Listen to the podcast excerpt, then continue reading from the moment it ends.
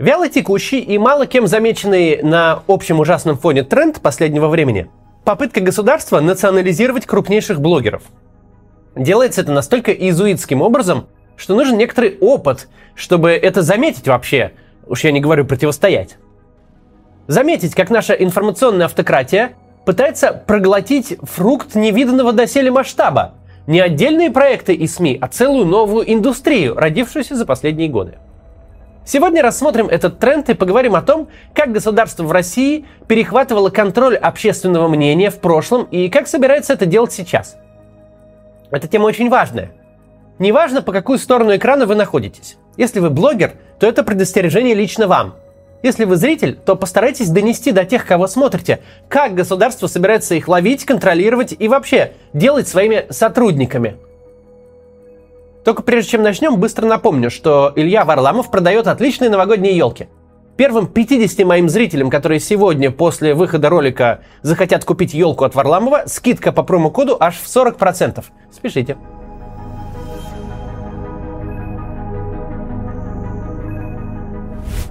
Если вы сегодня зайдете во ВКонтакте, лучше не надо, но если вдруг, то в разделе «Видео» обнаружите много знакомых по Ютубу лиц.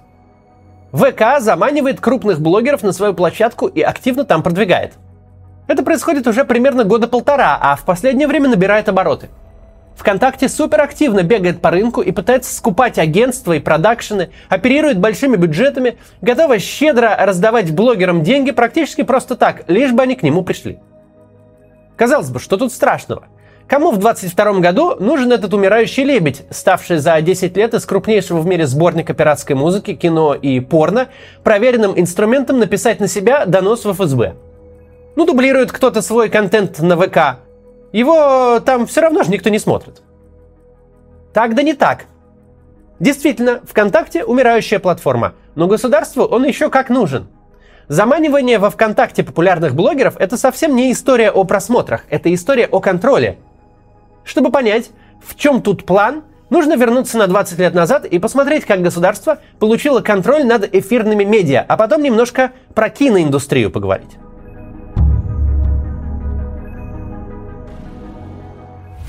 Массово посылать людей в масках в офисы неугодных СМИ, конечно, можно. Но только если ваш авторитарный режим уже по-настоящему окреп. А чтобы он по-настоящему окреп, ему нужно добиться лояльности СМИ. В некотором роде замкнутый круг получается – Пока существует масса независимых медиа, вы сильно ограничены в возможности к этим самым независимым медиа вламываться и устраивать маски-шоу. В 2001 году произошел силовой захват НТВ. Это было очень масштабное мероприятие и совсем небезопасное для режима на том этапе его развития. В ответ на национализацию канала власть получила митинги, протест от других эфирных медиа, передачи НТВ даже переехали на ТНТ на какое-то время – в общем, это не то, что можно повторять каждый день, всякий раз получая массовое возмущение и цеховую солидарность. Гораздо тише и гораздо эффективнее случилось иное. Государство получило контроль над всеми крупнейшими телеканалами просто через регулирование рекламного рынка. Экономика больших эфирных медиа, особенно телевидения, устроена таким образом, что сделать это было совершенно несложно. Что такое телевидение? Это страшно дорогое производство – Любой федеральный телеканал – это тысячи сотрудников. На НТВ, например, работает 2000 человек. Это квадратные километры студий и офисов. Это оборудование, которое надо закупать, настраивать и обслуживать. Это командировки, это постоянные платежи за частоты, это э, лицензии, спутники и все прочие технические средства обеспечения вещания. Это выплаты производственным компаниям и правообладателям. День жизни Первого канала, если ориентироваться на публичную отчетность, стоит миллион долларов – при этом у вас есть по закону 216 минут в сутки, которые вы можете продать под рекламу. За эти 216 минут вы должны окупить все. От постройки декораций до аренды спутника и командировки съемочной группы на саммит в Куршавель. Когда вы существуете за счет продажи весьма небольшого количества очень дорогой рекламы, список ваших рекламодателей жестко ограничен крупнейшими компаниями потребительского сектора – Ваш рекламодатель не просто гигантская корпорация, у которой в принципе есть возможность выделить десятки миллионов долларов в год на телерекламу, но компания, чья бизнес-модель такую рекламу делает осмысленной. Грубо говоря, ваш рекламодатель – это компания, чья продукция доступна в каждом магазине страны. Ее покупают хипстеры в супермаркетах и деревенские пенсионерки в любом сельпо. Контрпример. Если компания торгует роялями или промышленным оборудованием, или строит доменные печи, то сколько бы не было у нее денег, ей не нужна реклама на аудиторию в миллионы человек. Поэтому российский телевизор исторически держится на двух десятках корпораций. На всем известных Nestle, Procter Gamble, PepsiCo, Mars, Unilever, Coca-Cola, McDonald's и так далее. Это огромные компании, имеющие в России миллиардные обороты. Десятки тысяч людей вовлечены в их деятельность, и они очень зависят от хороших отношений с государством. Нет ничего проще, чем недвусмысленно им намекнуть, что отныне все их рекламные бюджеты должны идти через конкретных операторов. Что 70% общенациональной рекламы теперь идет через Video International, так удачно контролируемый Банком России, близкого друга Владимира Путина Юрия Ковальчука. Когда вы берете под контроль поток денег от крупнейших рекламодателей, чей бизнес самоштабен телевизионному производству, когда две трети рекламных денег в стране идет просто через личного друга Путина, отпадает нужда присылать людей в масках. Все телеканалы, кто-то чуть раньше, а кто-то чуть позже, упадут в руки вам и вашим приближенным олигархам, как спелые груши, потому что в ваших руках вся экономика процесса. Вы можете кого угодно задушить. Так государство жило довольно долго, и было ему хорошо. Оно существовало во вселенной огромных редакций, бешеной стоимости производства, во вселенной, где даже региональный канал Такое себе немалое предприятие, на чье существование нужны миллионы рублей каждый день. Государство в разных своих проявлениях через контроль финансовых потоков могло очень легко управлять повесткой и э, расправляться с неугодными, даже минуя прямые репрессии.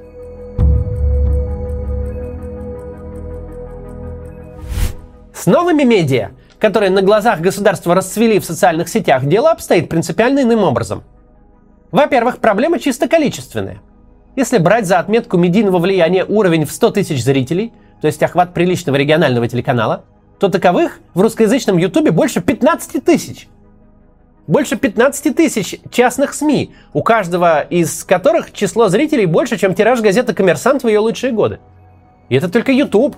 Если мы соберем все площадки коммуникаций, то обнаружим минимум 50 тысяч. Полста тысяч источников, каждый из которых вещает на такую аудиторию, о которой 99% традиционных СМИ в стране могут только мечтать.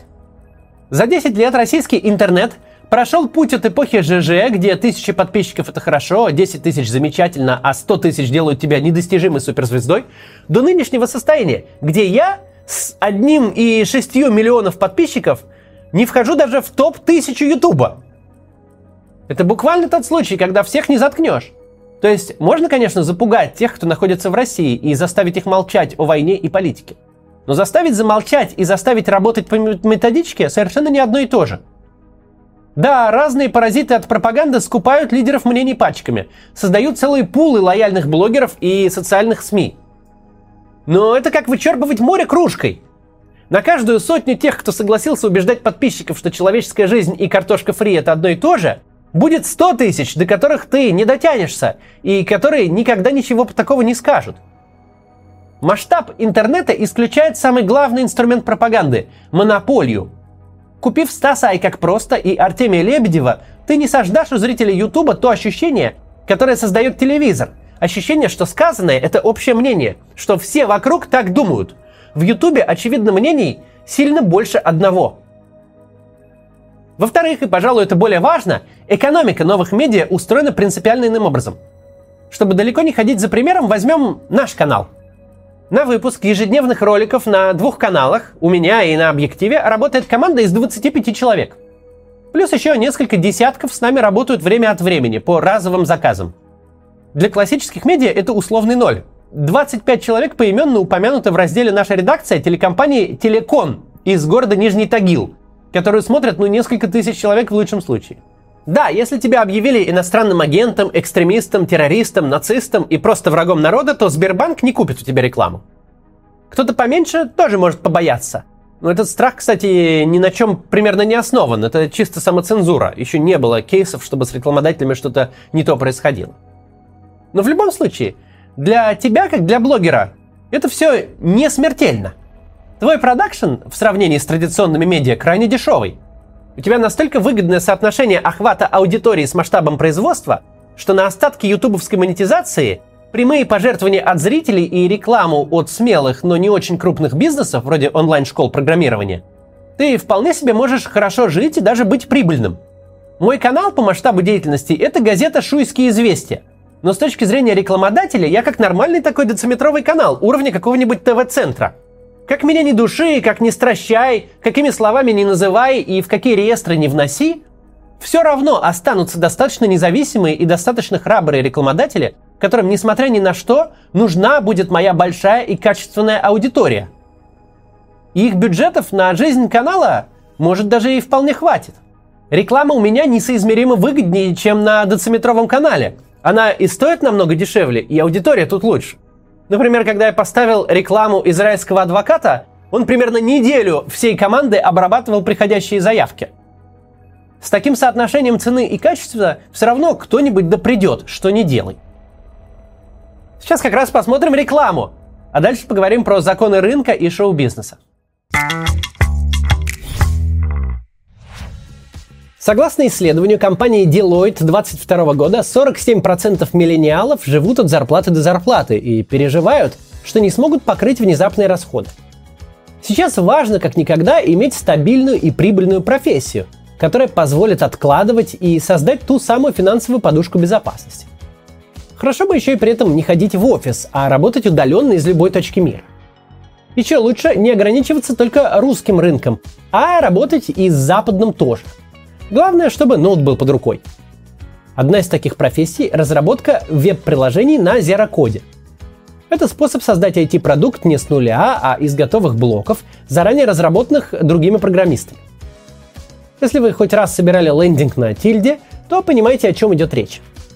Даже если вы совсем не разбираетесь в IT и никогда в жизни не программировали, необходимым основам Zero кодинга можно научиться всего за несколько недель и сразу выйти на доход до 200 тысяч рублей в месяц.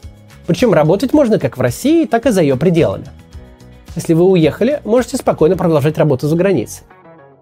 А если вы думаете, что стать программистом это долго, сложно и дорого, то университет Zero Coding э, готов развеять ваши сомнения. На бесплатном двухдневном марафоне вы узнаете, что такое веб-приложение и как можно заработать на их разработке. Также пообщайтесь с экспертом, за плечами которого уже есть успешные кейсы разработки на Zero Coding. Марафон бесплатный, так что спокойно регистрируйтесь по ссылке в описании и узнайте, подходит ли профессия Zero кодинга лично вам. С новыми медиа изначально пытались поступить точно так же, как со старыми. Существует, например, миф, что монетизацию YouTube для российских пользователей отключили в результате санкций за войну. Но на самом деле санкции тут совершенно ни при чем. Еще летом прошлого года был принят закон, который обкладывал рекламу на зарубежных площадках массой ограничений, а главное, давал Роскомнадзору максимально произвольное право запрещать рекламу на любых площадках. Право настолько же неограниченное, как и нынешние законы о блокировках сайтов. В любой момент РКН мог решить, что Google нарушает российское законодательство, которое, кстати, невозможно не нарушать, и запретить ему всю рекламу в России. Собственно, ровно это он и сделал, и поэтому реклама и монетизация и прекратилась, совершенно не из-за санкций. Цель этого закона совершенно прозрачна.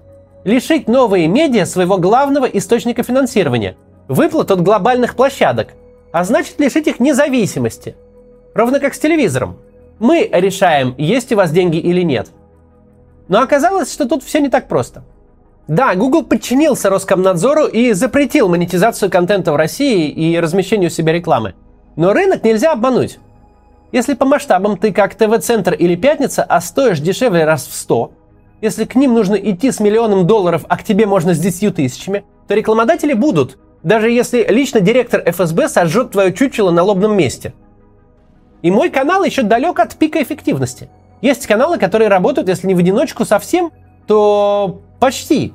Привлекают пару человек на монтаж и дизайн обложек и имеют аудиторию в разы, а иногда на порядок больше, чем у меня – если собрать все оборудование и декорации, которые есть в этой студии, прибавить сюда оснащение канала «Объектив», посчитать личные компьютеры сотрудников, студийный холодильник и посудомоечную машину, то все это в сумме едва ли потянет на 15% от стоимости одного профессионального телевизионного объектива. Ну не задушишь ты деньгами того, кто через мыльницу за полторы тысячи долларов смотрит на аудиторию в полтора миллиона зрителей. Но если нельзя сдушить деньгами, это вовсе не значит, что ими нельзя соблазнить. Причем не столько их количеством, сколько комфортом и стабильностью. Ведь новые медиа, обладая массой преимуществ, зависят от довольно дискомфортного обстоятельства. постоянной, жесточайшей конкуренции.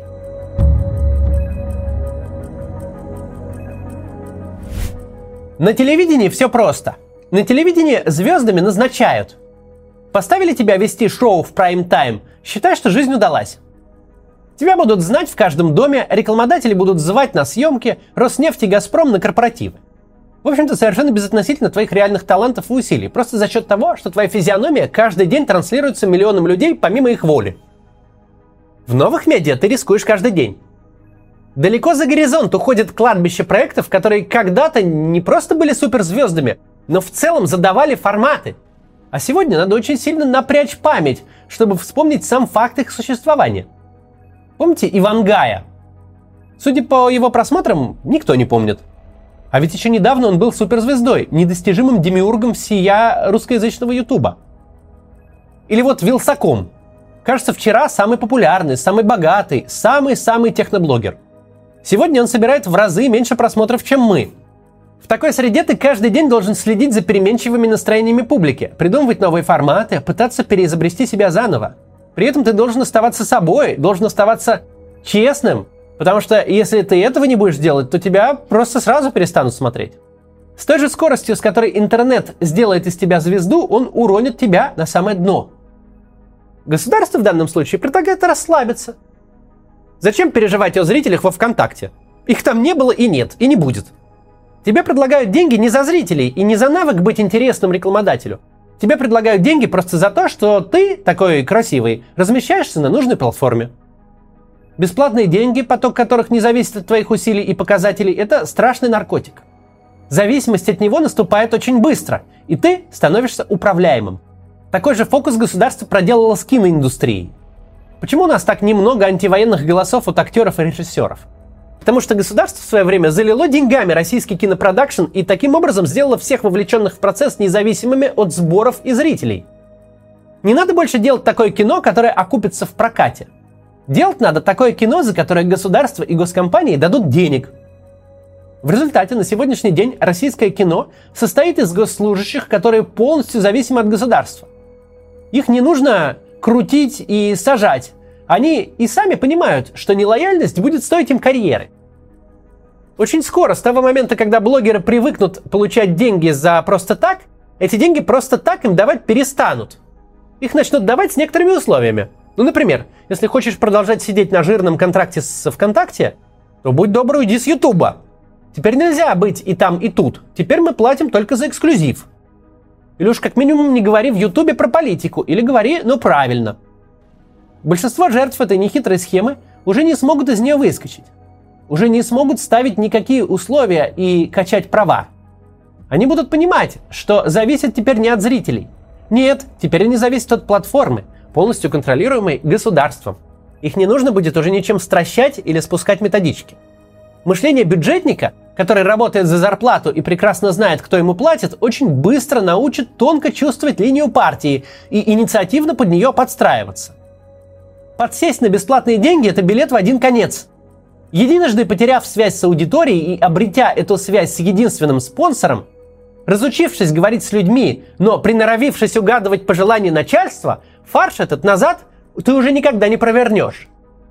Государство за годы успешно превратило в госслужащих целые индустрии массовой культуры. Многим молодым комикам казалось, что пойти в Comedy Club под крылышко Газпрома – это путь лучше и быстрее, чем подниматься с низов, выступая в крошечных клубах. Мы видим, чем это для них кончилось. Мы видим людей, которые не просто голос не подают, они своей тени сейчас боятся. Потому что выпав из обоймы Comedy Club, они останутся просто ни с чем. У них нет своего зрителя, и они это понимают. Теперь ровно то же проделывается со звездами Ютуба. И каждому, кто задумывается, не принять ли такое предложение, надо помнить. Как бы привлекательно оно ни выглядело, каким бы безвредным ни казалось, для вас это будет конец. Все, что вы создавали, будет уничтожено. Вы отдадите собственную аудиторию и собственное влияние навсегда, а получите лишь зарплату на то время, пока у начальства хорошее настроение – Помнить это нужно и аудитории. Если ваш любимый блогер вдруг всплыл во ВКонтакте, постарайтесь донести до него, что это специально поставленная государством ловушка, и что бежать надо до того, как капкан захлопнется, потому что после уже не убежишь. До завтра.